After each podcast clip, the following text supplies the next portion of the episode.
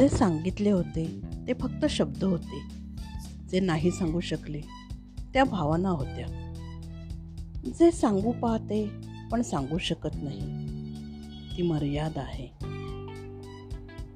आल्यावर आंघोळ व आंघोळ घालून घेणे हेच तर आयुष्य आहे. पानासारखी बरीच नाती झाली आहेत. आज हिरवी आहेत तर उद्या सुकलेली. का नाही म्हणूनच आपण मनापासून नाती सांभाळत? नाती जपण्यासाठी कधी डोळे झाक कधी न बोलता कधी न ऐकलेसे करून राहावे लागते. कोसळणारा पाऊस कानात सांगून गेला की उष्मा नेहमी टिकून राहत नाही. तसेच सल्ले नेहमी मृदू भाषेत दिले तरच चांगले वाटतात.